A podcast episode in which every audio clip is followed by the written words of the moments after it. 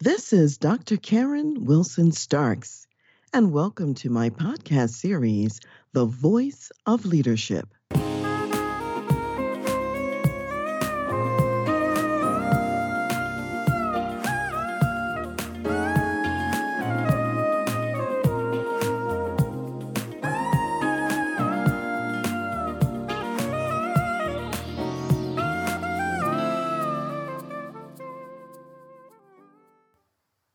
Today, we're talking about civility for uncivil times.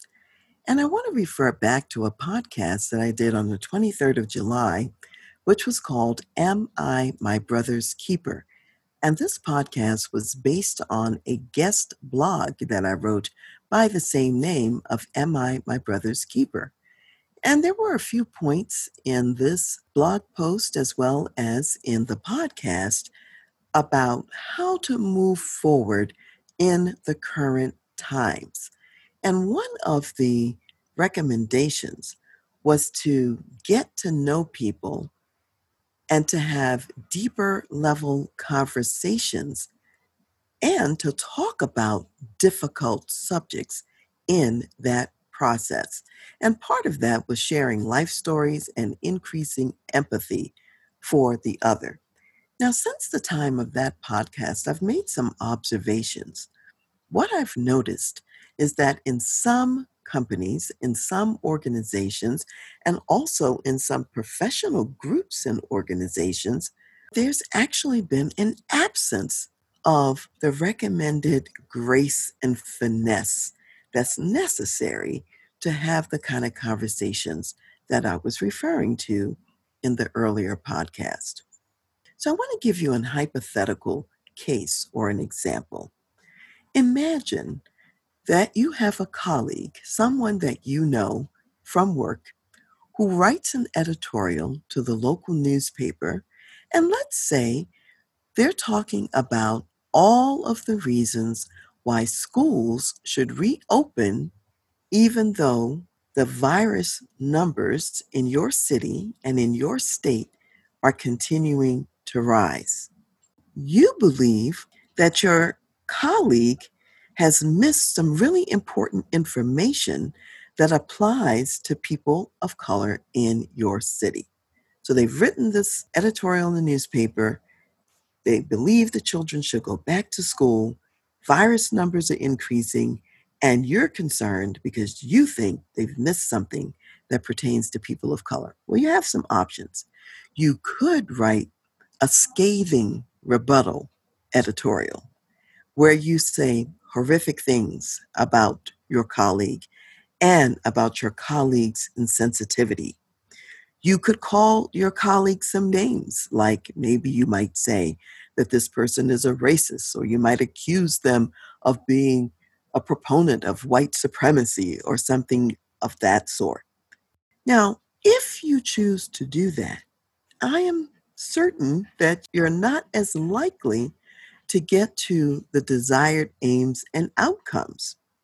And those desired aims and outcomes, as we've talked about before, means mutual understanding and respect, increased learning in both directions, and an ability to move forward together in a productive manner.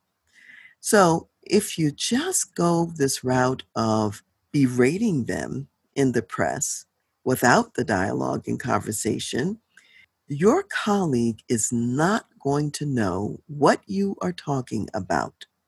And they're not going to understand the labels that you throw at them because let's assume that this person is a decent person. Most likely, they didn't write their article with the intention of being racist. So if you see something in it that they didn't pick up, unless you point that out in a way that can be heard, they still won't know what the problem is. So, what I want to share with you is maybe another approach, a different way to go about this situation where civility is at the center of it. So, first, let's start with mindset. We think about mindset. You want to bring a mindset that assumes positive intent on the part of the other person. And in the United States, we have a policy that says a person is innocent until proven guilty. You want to give your colleagues that benefit of the doubt as well. Assume that even if there is some unintended harm, assume positive intent. Number two, mindset wise, you want to stay curious and interested in what they were trying to say and what they meant by what they were saying. Thirdly, you want to remember your long term objectives. So, this is all part of mindset. Your long term objectives meaning to invite dialogue, to promote deeper understanding and mutual respect, to promote learning in both directions, and to stay in the relationship with the person. And fourthly, you want to maintain a posture, the posture of a learner. So that's mindset. If I look at emotions, there are a couple of things on the emotional side that are also helpful. Number one is to remain calm. If you have to take deep breaths and calm yourself down, or go away for a while for a cooling off period before you come back to respond, please do that because remaining calm is very important to reaching those long term objectives. So that means also number two, when you do speak to your colleague or speak about these issues, you want to speak in conversational tones rather than to be yelling or screaming. And even in writing, we can yell and scream in writing. So the tone, you want it to be more conversational. So then that brings me to this third area, which is what are the kinds of questions or statements that you could make that would still be in line with all the principles we've been talking about so far? Well, one thing, since this person in this hypothetical case is your colleague, you can go to this person and have a conversation. And you might say something like, I read your article in the paper, and I'd like to understand more about your views on schools opening in our city. Tell me more about how you see this as a good idea. By that question, you are showing curiosity and genuine interest and you're in the frame of mind to listen because maybe there's something your colleagues thinking about that you haven't even considered. So that is a way that you could begin the conversation. And let's say the colleague shares various ideas with you that still indicate they might be missing a piece of information. So, number two, then you could come in and say, Well, let me share some information with you some information about communities of color in our city and in our state. One of the facts and realities is that, let's say, uh, 60% of the, those people in communities of color are living in multi generational living environments. So the children are living with their parents, they're often living with their grandparents, and sometimes with their great grandparents. So, although children may be resilient and possibly could recover from the coronavirus, there is a concern that they could negatively impact, especially their grandparents and great grandparents, even by coming home and being a silent carrier of the virus. And in our city and state, I don't know if you're aware of this, but 60% of our deaths are from people who are 60 years old or greater. And 80% of the new infections are amongst the younger population, 19 to 30 years old. However, the death rate is three times higher in communities of color.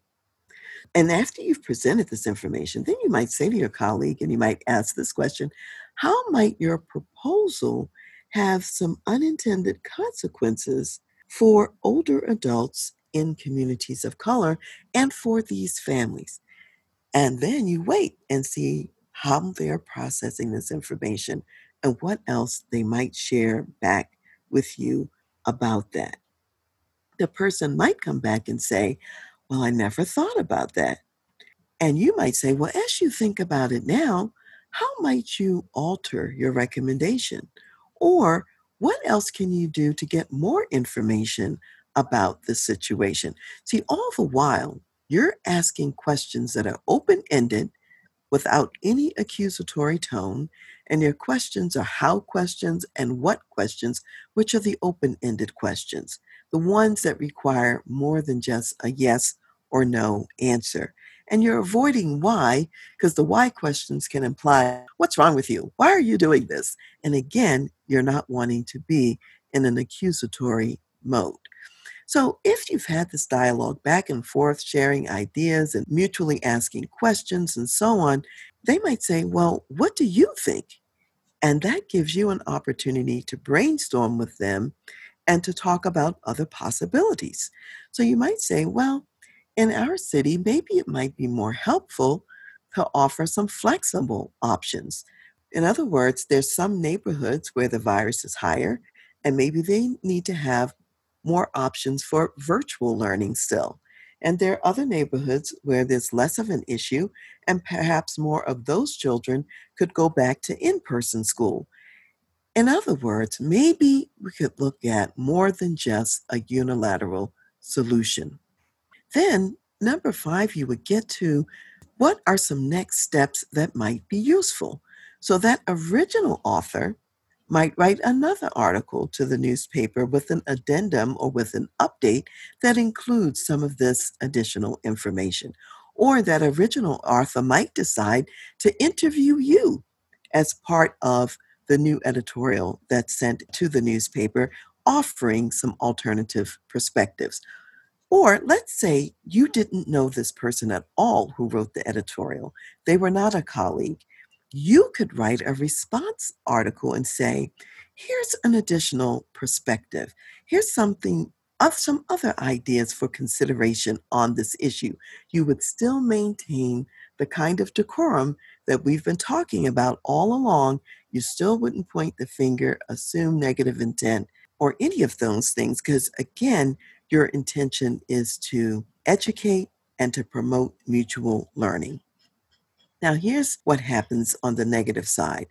If you stay in the mode of the name calling and the screaming at the person, assuming ill intent, and being inflammatory, as I said earlier, that target person still doesn't know why what they said was a problem. And now they feel more silenced, less reluctant to speak up in the future, less reluctant to ask questions of you or other people to learn more. And if this person was a friend or colleague of yours, that relationship may now be broken. You now have lack of trust, and they're feeling unsafe. And you miss the opportunity for new learning, and you miss the opportunity for co creation of what might be better for the future. So I want to encourage you to really take the high road and practice civility even for these uncivil kinds of times. And I'll bring up a principle that comes from the Bible in Matthew, the 18th chapter, in verses 15 through 17. And this principle is really all about if your brother does something that offends you and potentially sins against you, one way of putting it. You are encouraged not to blast that in the newspaper, not to shout it from the housetops, but first to privately go to that person and explain the situation in hopes that they will be able to hear you. If they're not able to hear you and you've made a good faith effort to speak to them, then you go to them again with two or three other people with you as witnesses to establish the facts of the situation. And sometimes those who are going with you may have a better way of articulating what it is that you want to convey and get across so they can be helpers in the process. And then the third point is if they don't hear you when you bring the two or three, in a church setting, you would bring them then before the assembly. So I wouldn't go public with anything like this until you have first made an effort to reach out to the person and to get the situation resolved in another way.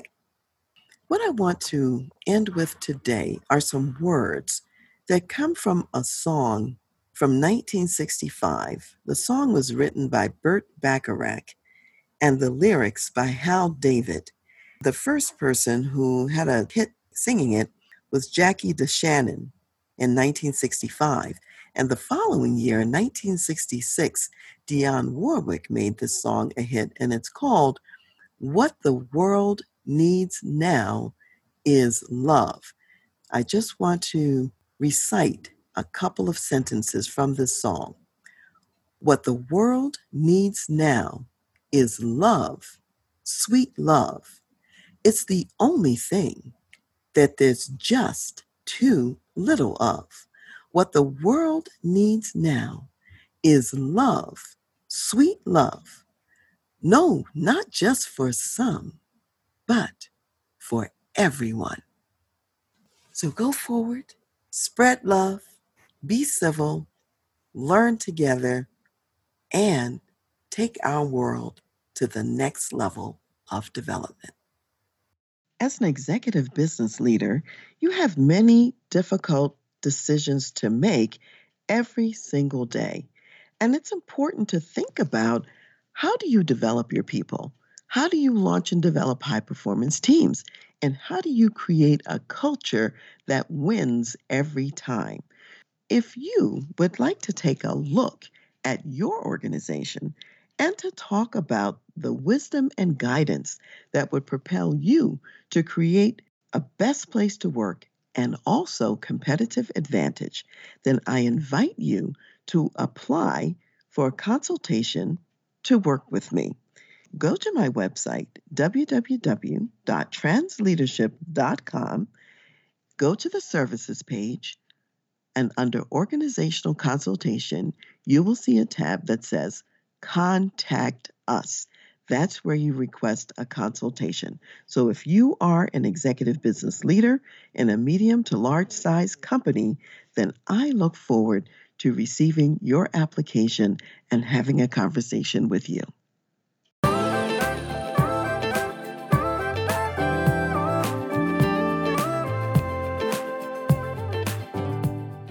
You've been listening to The Voice of Leadership with me, Dr. Karen Wilson Starks. And I want to give a special thanks to jazz saxophonist Ron McMillan for granting us permission to use his gifted music on our show. Thanks for listening, and remember to go to my website, transleadership.com, for more strategies, insights, and leadership resources.